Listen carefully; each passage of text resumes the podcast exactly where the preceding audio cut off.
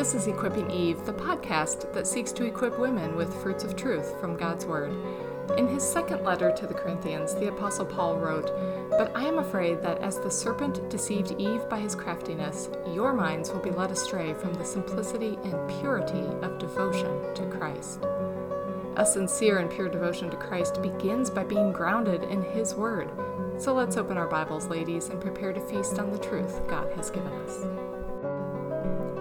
Well, hello, ladies, and welcome to Equipping Eve. I'm your host, Erin Benziger. Thanks for tuning in today. Ladies, what I thought we would do for the next several episodes is to actually walk through the Gospel of John. So if you listened a few episodes ago, we kind of did a whirlwind tour through John, really looking at some verses that highlighted John's whole purpose for writing the gospel, which was recording the particular things that he recorded so that you may believe that Jesus is the Christ, the Son of God, and that you may believe in his name. So that's John's purpose statement. That's in chapter 20, verse 30 and 31. And so we just kind of, like I say, took a whirlwind tour, just dropped down here and there to look at just a few verses there where that particular idea of the disciples believing or other people believing in Christ were highlighted there in John. Because when you see that purpose statement at the end of the gospel, I don't know about you, but I never read that and then went back and reread the gospel. So I kind of afresh here with when the new year started, jumped into John and just took my time reading slowly through the gospel with that in mind. And it's amazing how it stands out to you, how much John highlights and specifically says, you know, and they believed, so that you may believe. So all that to say, I have a newfound love for the Gospel of John, and it's always been one of my favorites, but it's just really, it's really been a blessing to me this year at the risk of sounding totally cliched and annoying, and so I thought I would hopefully transfer that over to you, and so we're going to take a few shows. I don't quite know how many yet. I haven't split it all up in my mind yet. I didn't want to do it arbitrarily and say, oh, we're going to do 2 chapters a show or whatever. So I'm just kind of, as I go through it again, I'm going to break it up and then I'll bring it to you. And this is also going to be kind of a whirlwind, high-level walk through the gospel. Obviously, as you know, we've changed the format. We're doing a much shorter show, and so we're not going to dig in and, you know, spend 15 hours on each word, which some people do, some preachers do, but I won't. That's another story for another day. Sometimes you can miss the forest for the trees. That's all I'm going to say about that. So all of that being said, and taking too much time on that, ladies, hopefully by now you've opened your Bibles to the Gospel of John, and I'm not going to read everything as we go through because that takes up time. I'm going to read choice excerpts, and just like I said, we're going to just touch on certain themes and ideas here and there. This is by no means an exhaustive study of this gospel, but hopefully it will whet your appetite to maybe go do a deeper study of this particular narrative of Jesus' life. So chapter 1, verses 1 through 18, we really kind of have the prologue here to John's gospel. And look at these first few verses. We're so familiar with them, but don't let that hinder you from seeing what it's saying. In the beginning was the Word, and the Word was with God, and the Word was God. He was in the beginning with God. All things were made through him, and without him was not anything made that was made. In him was life, and the life was the light of men. The light shines in the darkness, and the darkness has not overcome it. Now, I'm sure many of you have heard someone teach or point out kind of the parallels here between Genesis and John, the first few verses of Genesis and the first few verses of John here. These early verses really do parallel the creation account, and it draws our attention to the fact that what's described in Genesis, what Moses was describing in Genesis, that's the Jesus, that's the Word that John is describing in his gospel. So turn back, keep your finger in John, to Genesis 1, the first page there of your Bible, after you get through all the table of contents and everything. In the beginning, God created the heavens and the earth. The earth was without form and void, and darkness was over the face of the deep, and the Spirit of God was hovering over the face of the waters. And God said, let there be light, and there was light, and God saw that the light was good, and he separated the light from the darkness. God called the light day, and the darkness he called night, and there was evening, and there was morning, the first day. So even in that mention and that talk of darkness and light there in Genesis, we see a parallel here in John, because the reality is that created light is still not as bright, if you will, as the light of the world, which Jesus will reveal himself to be later in this gospel. But if you look down at verse 8, verses 7 and 8 really, as John starts to describe John the Baptist, says that John the Baptist came as a witness to bear witness about the light, that all might believe through him. Believe. See? Look at that. Oh, so much. There's so much here in John. Verse 8, he was not the light, but came to bear witness about the light. The true light, which gives light to everyone, was coming into the world. So right here in these early verses, these first 18 verses of John, we're seeing really the majority of the major themes that John is going to highlight in his gospel. We see the theme of life in verse 4, in him was life, and the life was the light of men. So of course we see that theme of light. Jesus is the light of the world. We see the theme of truth. Verse 9, the true light, which gives light to everyone, was coming into the world. We see that believers are considered to be God's children. So there's a hint of that, adoption doctrine even. Verse 12, to all who did receive him, who believed in his name, he gave the right to become children of God, who are born not of blood, nor of the will of the flesh, nor of the will of man, but of God. And we see the world's rejection of Jesus in these verses already. We see that he came to his own, and his own people did not receive him. So there's a lot packed into these opening verses of John. Verses 14 through 18, I think, are just some of the best. It's the best description of the incarnation. I love the birth narratives that we see in the other gospels, but John here, it's just amazing. Verse 14, the Word became flesh and dwelt among us. Remember? Emmanuel, you will call his name will be Emmanuel, which means God with us. We have seen his glory, glory as of the only Son from the Father, full of grace and truth. Verse 16, for from his fullness we have all received grace upon grace. For the law was given through Moses, grace and truth came through Jesus Christ. No one has ever seen God, the only God who is at the Father's side. He has made him known. I mean, aren't those verses just, they're beautiful, they're amazing, and this idea of Christ bringing grace, and the law came through Moses, but grace and truth came through Jesus Christ. And we're seeing here early on, John shows us that Jesus came to fulfill those Old Testament promises and came to fulfill the law, not to abolish it, as he says elsewhere. And so again, ladies, there's so much here. You could spend a couple of weeks just here in these 18 verses, and we're not going to do that, but so much that you could dig into and just mine the depths here. But something I do want to highlight to you, ladies, if you'll notice right here as John opens up, there are no commandments here. This is all good news in these verses. It's describing Jesus. It's describing him in the idea of him being part of creation. He was the creator. All things were made through him. And with that, we see that he existed from eternity past. I mean, we're seeing so much of Jesus' deity here in these early verses of John. And we're seeing the gospel already. I mean, it's right here. To all who did receive him, who believed in his name, he gave the right to become children of God, who were born of the will of God. And that's huge.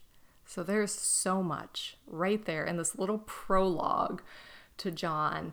And, on one hand, this is the most amazing gospel, I think, for someone who maybe isn't a believer but is being drawn, or someone who's a new believer, to sit and read and just really be introduced to Jesus.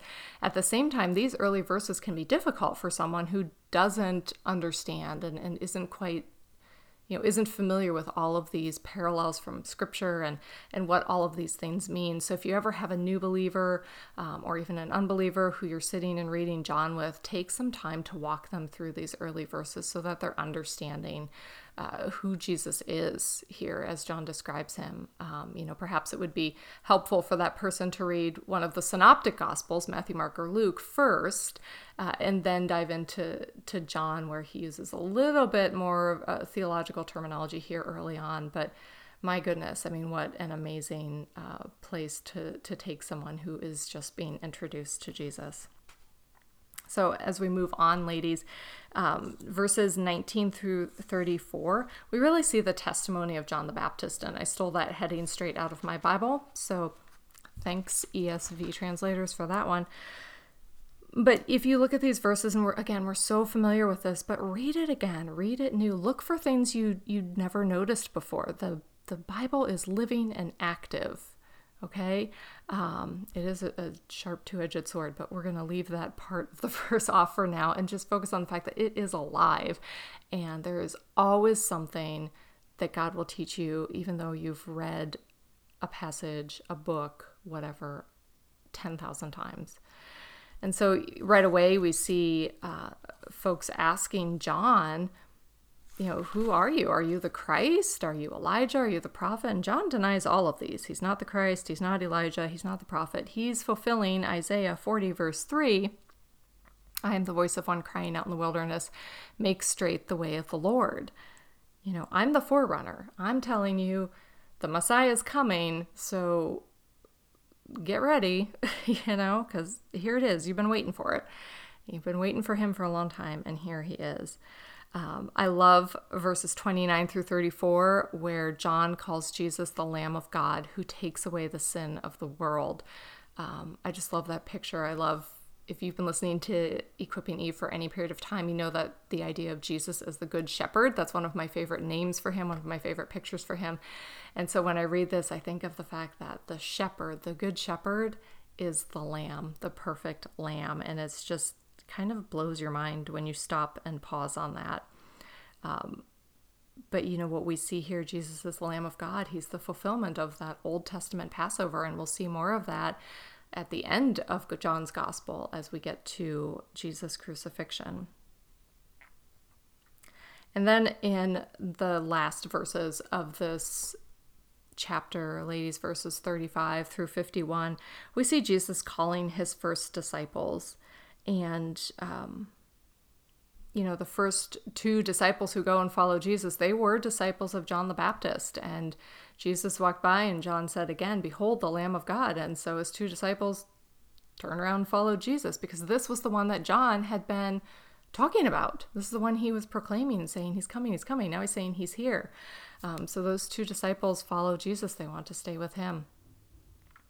And one of those two was Andrew, Simon Peter's brother. And so he goes to Simon and says, hey, we found the Messiah. And then Jesus later, he calls Philip, and Philip goes to Nathanael. Do you see people already spreading the good news, already bringing other people to Jesus? Oh my goodness, we found him. We found the Messiah. Come, follow him. But what stuck out to me when I read these verses again, ladies, was how much good, real, true theology is proclaimed here by the disciples so early on. I don't even think they realized it. Look at this. We have Andrew. We have found the Messiah, he says in verse 41. And he brings Peter to Jesus. And then we have Philip goes to Nathanael and says, we found him of whom Moses in the law and also the prophets wrote, Jesus of Nazareth, the son of Joseph, in verse 45 there. So Nathanael saying, this is the one who Moses was writing about, who all the prophets were writing about. We found him. And then Nathanael is a little hesitant at first, and then Jesus says to him, before Philip called you when you were under the fig tree, I saw you. And Nathanael says, Rabbi, verse 49, you are the Son of God. You are the King of Israel. I mean, these proclamations are pretty weighty for being so early on in Jesus' ministry. And I think it's kind of interesting that, the disciples really didn't get it. We see that throughout all of the gospel accounts where they're just not getting it about Jesus. And yet they are, their eyes are just not fully open to fully comprehend all that Jesus is and all that he's come to do. Again, ladies, these are just highlights from chapter 1 of the Gospel of John. Go back, read this chapter for yourself, slow it down, just take some time to enjoy it. You know, you're not reading it to get through your Bible reading plan for the year. You're not reading it to answer a bunch of questions so you can go talk about them next week. And there's nothing wrong with any of that. That's all good to do that study. Absolutely. That's what I've been doing. So that's why we're here talking about this. But I just encourage you to just go and just read it. Just read it to read it and enjoy it and enjoy the story. John's a fantastic storyteller. You know, just the details that he pulls in, and notice things, you know, pray before you read and notice things and write them down. Maybe, you don't have to keep a special little fancy journal or whatever, write on a Post-it note. I don't care, but you know, write these things down that strike you. Maybe dig a little deeper into commentary or, you know, or your cross-references in your Bible as you go along. All good ways to go about learning and studying and just reading and enjoying God's Word. And that's what I would encourage you to do, ladies. That's what I hope this forthcoming study of the Gospel of John will do for you, that it will just really have you enjoying reading God's Word. So that's my prayer. So ladies, today, Equipping Eve endorses, as you know, we have a little segment where I just give a recommendation for, I don't know, it might be a book, it might be a blog, it might be a snack, I don't know, it could be anything. Sky's the limit. So if you listened to a couple episodes ago, I talked about fountain pens and gave you an idea of some of my favorite, one of my favorite pens actually. And so to go along with that, I thought I would let you know what some of my favorite notebooks are, and they are Leuchtturm notebooks. So that's Leuchtturm, Leuchtturm, it's German. So I have German heritage, so that's of course why they're awesome. No, that's not why I use them. I tried them and I really like them.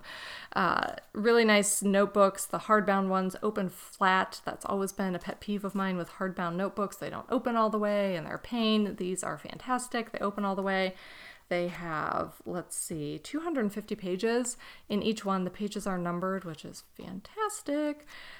So, you know, they're great for journaling. They're great for just taking notes. I use these to prepare the shows. This is where I take my notes. I write them by hand. That's how I retain things. It also forces me to write neatly so that I can read it while I'm recording. So that's my little trick for myself. So that's my recommendation today. They have some fun colors as well. So who doesn't love a fun colored notebook, right? You can use them for work. You could use them for school, whatever you need them for. I recommend Leuchtturm notebooks. And just as a parting thought, ladies, just remember Jesus has existed from eternity past. We saw that there in those opening verses of John. He was there at creation. Yet this God chose to humble himself and live here as one of us so that he could be the Lamb of God who takes away the sin of the world. And I just have to ask you, ladies, you know, do you know this Jesus? I hope you do. You know, can we exclaim with Nathanael, Rabbi, you are the Son of God. You are the King of Israel. Do we know him? Do we believe in him? So that's the parting thought for today, ladies. Until next time, get in your Bibles, get on your knees, and get equipped. Thanks for listening.